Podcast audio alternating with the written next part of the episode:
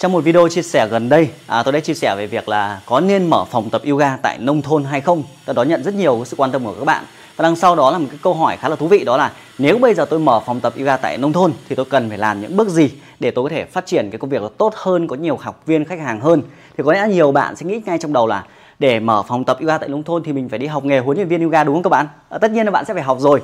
Tuy nhiên ấy, để mà phát triển được phòng tập thì bạn phải cần có một kế hoạch thật là cụ thể, chi tiết chứ không thể chỉ đơn giản là học xong tấm bằng, học xong tấm bằng mà bạn có biết, không biết cách vận hành, không biết cách tuyển sinh, không biết cách đo lường thì làm sao chúng ta phát triển được, đúng không?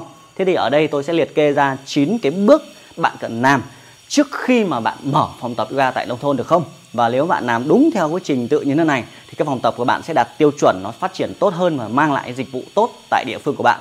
Thì cái bước đầu tiên mà các bạn huấn luyện viên ga chúng ta cần phải lưu ý này à chúng ta phải xác định được, cái bước đầu tiên là bước một này, là bạn xác định được khách hàng của bạn.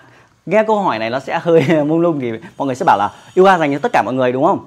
Tuy nhiên ấy, các bạn hình dung này, khi bạn học nghề huấn luyện viên ấy, bạn có thể dạy cho tất cả mọi người. Nhưng nếu hãy tưởng tượng trong một phòng tập của bạn mà có quá nhiều nhóm học viên trong cùng một lớp học thì bạn không thể nào mang lại chất lượng dịch vụ tốt cho họ được. Một lớp học mà có người già, lại có cả bạn, những bạn trẻ con tiên tin học cùng lớp thì làm sao mà chúng ta thể chăm sóc tốt được, đúng không? Như vậy bạn phải xác định được khách hàng mục tiêu của mình. Khách hàng mục tiêu đấy có thể là một cái lứa tuổi nào đó mà bạn cảm thấy bạn chăm sóc họ là phù hợp nhất. Và tiếp theo là những cái lứa tuổi đấy, họ có những cái vấn đề mà bạn có thể giải quyết được. Tôi lấy ví dụ là họ đang bị đau cổ vai gáy thế thì trong khóa học của bạn, trong cái chương trình đào tạo giáo viên yoga của bạn, thì bạn có những cái phương pháp để giúp cho họ giải quyết vấn đề đấy không?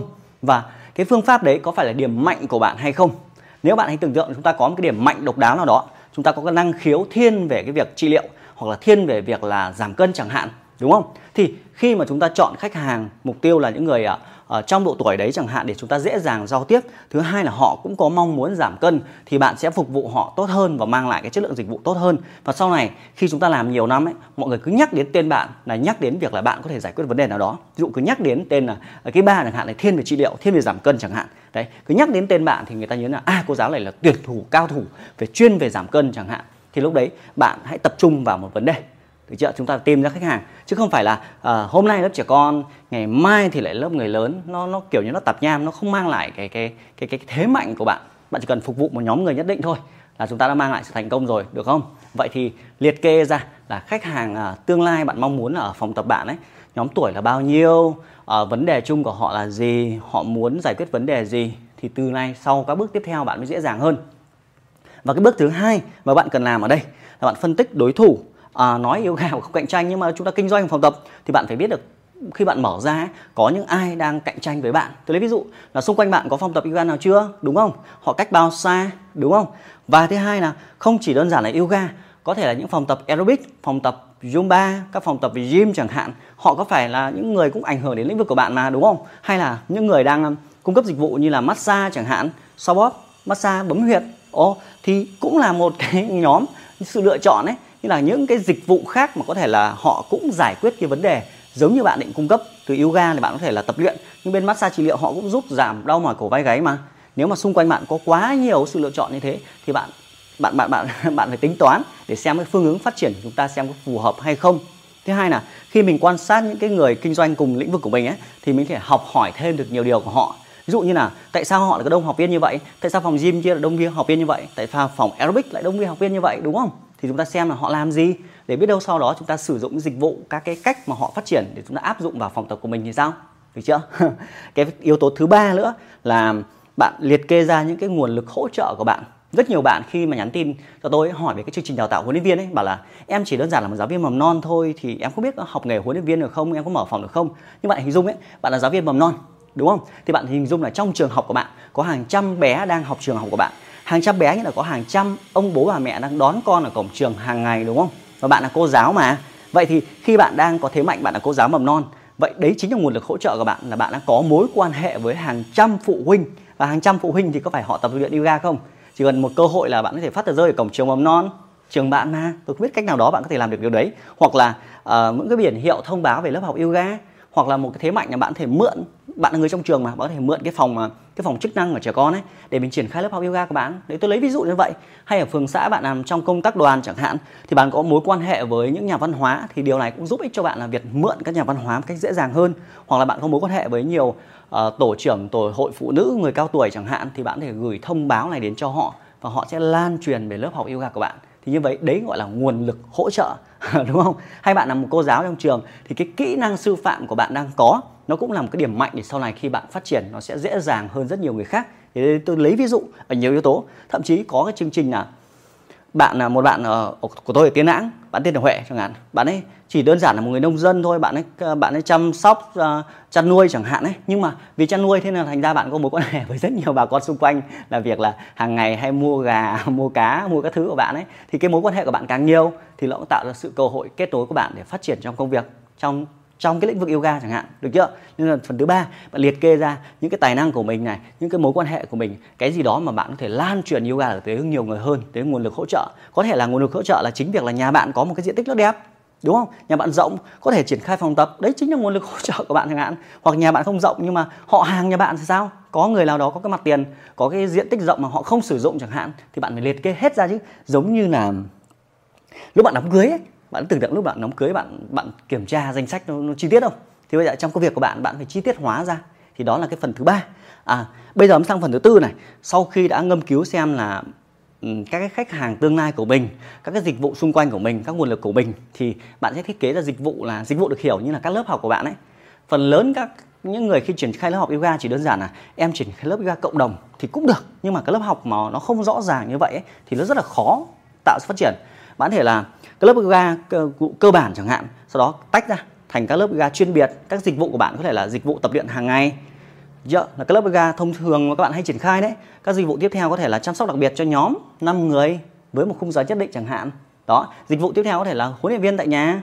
Các dịch vụ tiếp theo có thể là lớp học đặc biệt về trị liệu cơ xương khớp. Cái lớp đấy cái lớp đấy có thể để chi phí cao hơn dành cho một nhóm nào đó có mong muốn là trị liệu cơ xương khớp với cái phí uh, theo thu theo tháng chẳng hạn thu, thu theo quý chẳng hạn 3 tháng chỉ dành riêng cái lớp đấy chỉ dành riêng về trị liệu đau cổ vai gáy thôi hoặc chỉ dành riêng cho việc đau lưng thôi hoặc chỉ dành riêng việc giảm cân thôi chẳng hạn. Thì nghĩa là nó đa dạng ra. Giống như chúng ta đến một cái cửa hàng ấy nếu mà đến ấy chỉ có mỗi một sản phẩm chúng ta thấy chán không? Đó là lý do tại sao nhiều người thích đến những cái trung tâm phòng tập nó có nhiều dịch vụ. Thì cái dịch vụ đây có thể là nhiều cái loại hình lớp học đấy, thì bạn tách các lớp học ra với cái chi phí. Bạn cứ để đấy đi. Đôi khi bạn cứ gạch đầu dòng bạn để đấy. Biết đâu học viên họ hỏi như sao? Thì chúng ta có cơ hội chăm sóc dịch vụ tốt hơn. Thay vì các bạn hay triển khai mỗi cái lớp học là lớp ga cộng đồng. Với cái phí theo tháng 3 tháng 6 tháng thì nó nó chỉ đơn giản, nó chỉ là một dịch vụ thôi.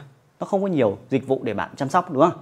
Thì đó là bước thứ tư là liệt kê ra các cái loại hình lớp học. Thì bạn có thể tham khảo ở những trung tâm trên internet, bạn tham khảo từ phòng tập khác nhau. Hoặc trong khóa đào tạo tôi tôi hướng dẫn các bạn là cách làm sao ờ, cái thế mạnh của bạn là gì. Sau đó liệt kê ra những cái dịch vụ thì bạn đa dạng dịch vụ của bạn ra, thì bạn mới có nhiều nguồn thu nhập hơn. Hãy tưởng tượng là một lớp học yoga cơ bản của bạn có thể là thu 200 nghìn và bạn có 20 học viên, thì bạn đã có 4 triệu một tháng, đúng không? Thì nếu 4 triệu một tháng bạn tạo thêm một cái dịch vụ là chăm sóc riêng chẳng hạn, là lớp này tại cái khung giờ khoảng 3 giờ chiều đang chống lịch chẳng hạn, tôi sẽ tổ chức một lớp học riêng trong vòng mà 3 tháng, chỉ chuyên về giảm cân thôi. Phí có thể là cao hơn 3 triệu một người 3 tháng 1 triệu một người chẳng hạn. Thì lúc đấy chúng ta chỉ cần 5 người thôi, thì 5 người đã bằng 15 triệu rồi còn gì nữa. 5 người 3 tháng 15 triệu. Đấy, tôi lấy ví dụ như vậy. Thì bạn có thêm cái nguồn nguồn thu nhập mới nữa bằng việc tạo ra cái dịch vụ đặc biệt. Đó thì đó là phần thứ tư. Thế thì đi theo sau phần thứ tư là phần thứ năm đó là bạn tạo ra những cái tiêu chuẩn. Cái tiêu chuẩn là gì? Để giúp bạn nâng cao cái chất lượng dịch vụ bạn lên. Nhiều bạn cứ nói là em chăm sóc nhiệt tình. Những cái nhiệt tình nó được đo lường như thế nào? À, bao nhiêu nụ cười mỗi ngày? Bạn chạm vào một ngày có 20 học viên. Vậy mỗi học viên phải sửa bao nhiêu lần? Để tôi lấy ví dụ thế. Thì bạn phải cụ thể hóa ra. Hoặc bạn làm một lớp học giảm cân thì bạn phải có một tiêu chuẩn là trong vòng một tháng họ sẽ giảm được bao nhiêu cân với cái gói dịch vụ này họ, bạn trị liệu cổ vai gáy thì cái vai gáy họ phải vận động như thế nào? Lúc đầu họ vào thì tay họ dơ lên 120 độ. Thì trong bao lâu thì họ dơ lên 180 độ? Thế chúng ta đo lường là gì? Đo lường để bạn biết rằng bạn chăm sóc khách hàng và họ đã đạt kết quả như họ mong muốn. Đo lường để để cho khách hàng có thể biết là cái cái cái dịch vụ của bạn nó mang lại cái kết quả cho họ. Giống như việc là họ muốn giảm cân thì chúng ta có cái cân để họ đo hàng ngày.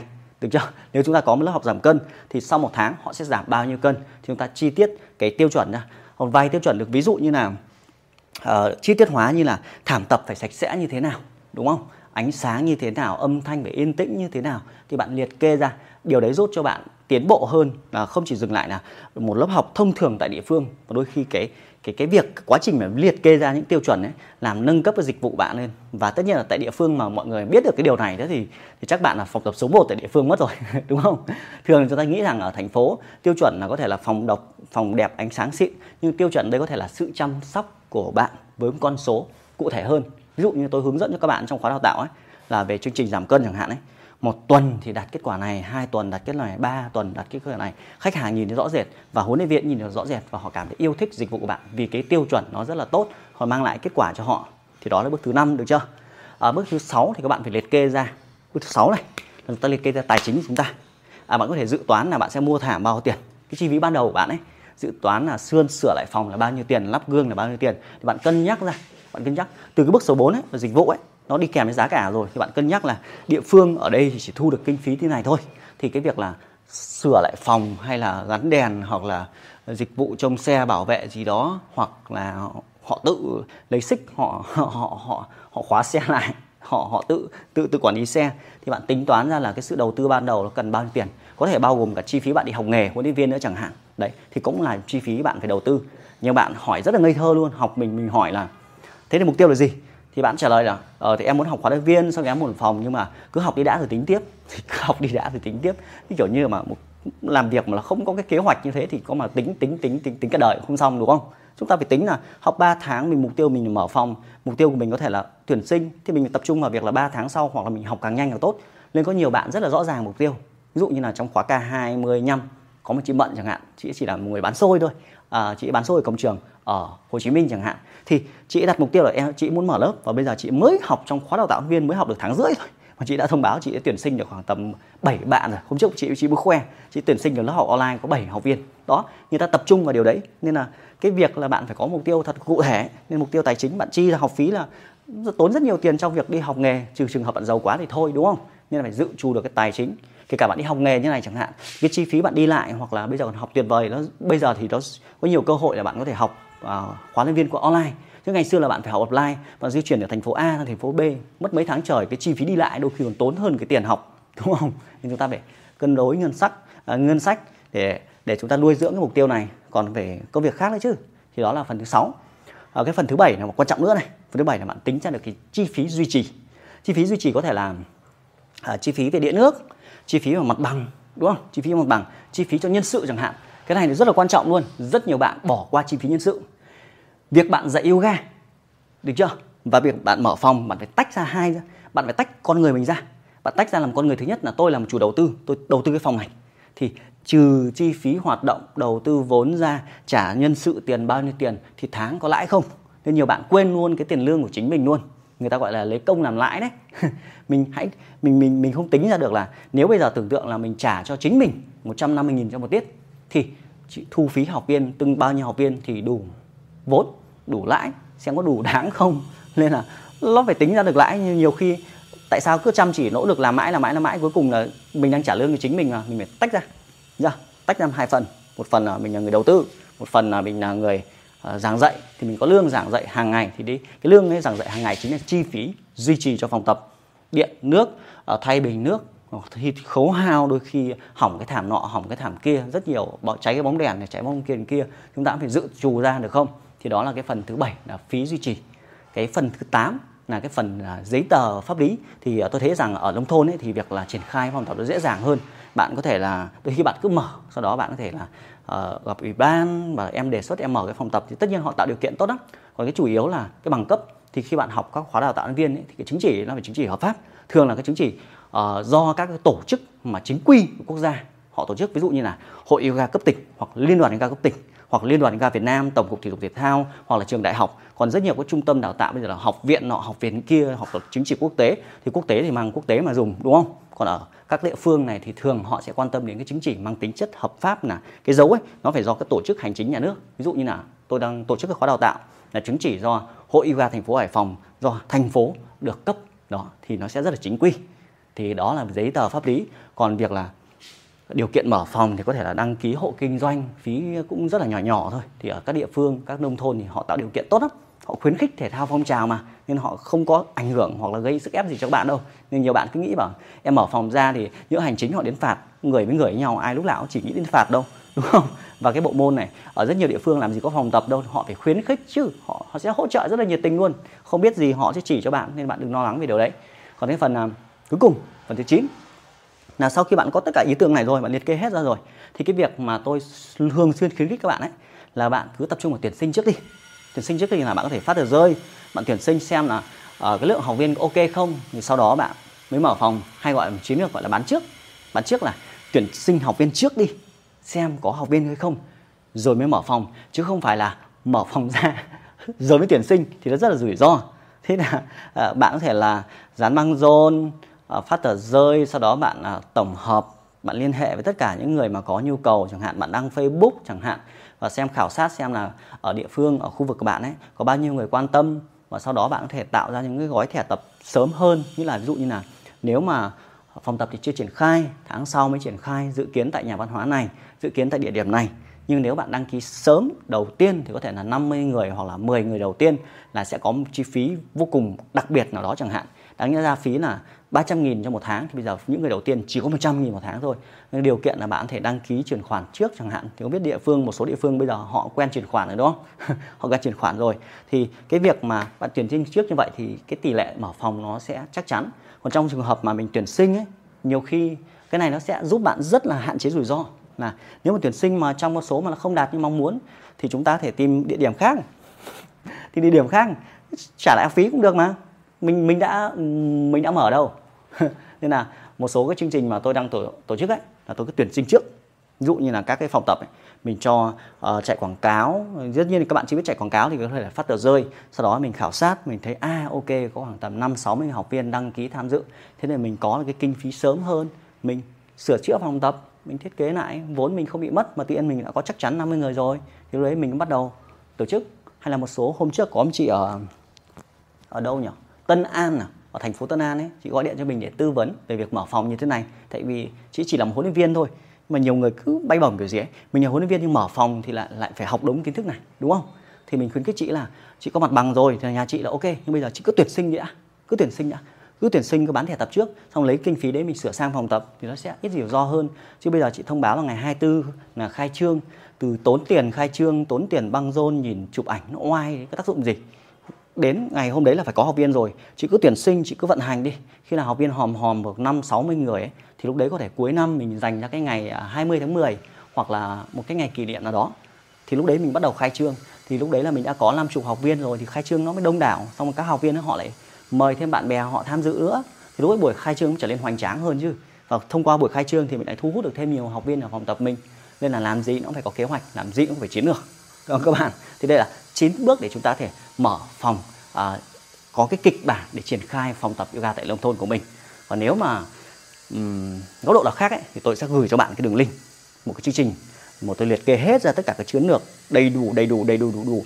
Làm gì tuyển sinh như thế nào ưu đãi ra làm sao thu thẻ tập ra làm sao mà bạn sử dụng được toàn bộ chiến lược để áp dụng tại nông thôn thì thì bạn vô địch luôn. Còn nếu mà nghe đâu đoạn này bạn chưa bạn dự tính rồi chỉ đơn giản dự tính là mình bắt đầu và chưa là huấn luyện viên thì tất nhiên phải học huấn luyện viên đã. Thì có thể kết nối inbox cho tôi tôi tư vấn cho đã, xem có phù hợp không á. Chứ không phải là bục phát đi học huấn luyện viên ngay nhá. Bục phát học huấn luyện viên ngay nhưng mà địa phương mình khó khăn, cái khu vực mình nó không tiềm năng. Thì khi mình vào mở thì có ai tập. Nên là tôi thường định hướng cho các bạn ấy trước một lộ trình thật rõ ràng. Sau đó mới bắt tay là học huấn luyện viên và có mục tiêu thật cụ thể xem có phát triển được không à, với việc là tôi làm kế toán tôi là học viên tôi là ai chẳng hạn ấy. Tôi tôi chưa tập yoga bao giờ chẳng hạn ví dụ ấy. Tôi vừa sinh xong chẳng hạn. Thì tôi bắt đầu với công việc huấn luyện viên yoga có phù hợp không? Tư vấn rõ đó xem ok không? Lúc đấy thì mình đi học huấn luyện viên đúng không các bạn? Và rất nhiều các chủ đề khác nhau trên hành trình yoga này. Thì tôi sẽ liên tục làm các video để chia sẻ đến các bạn trong thời gian tới. Hẹn lại bạn trong à, các chia sẻ cùng với Kiba nhé. Xin chào.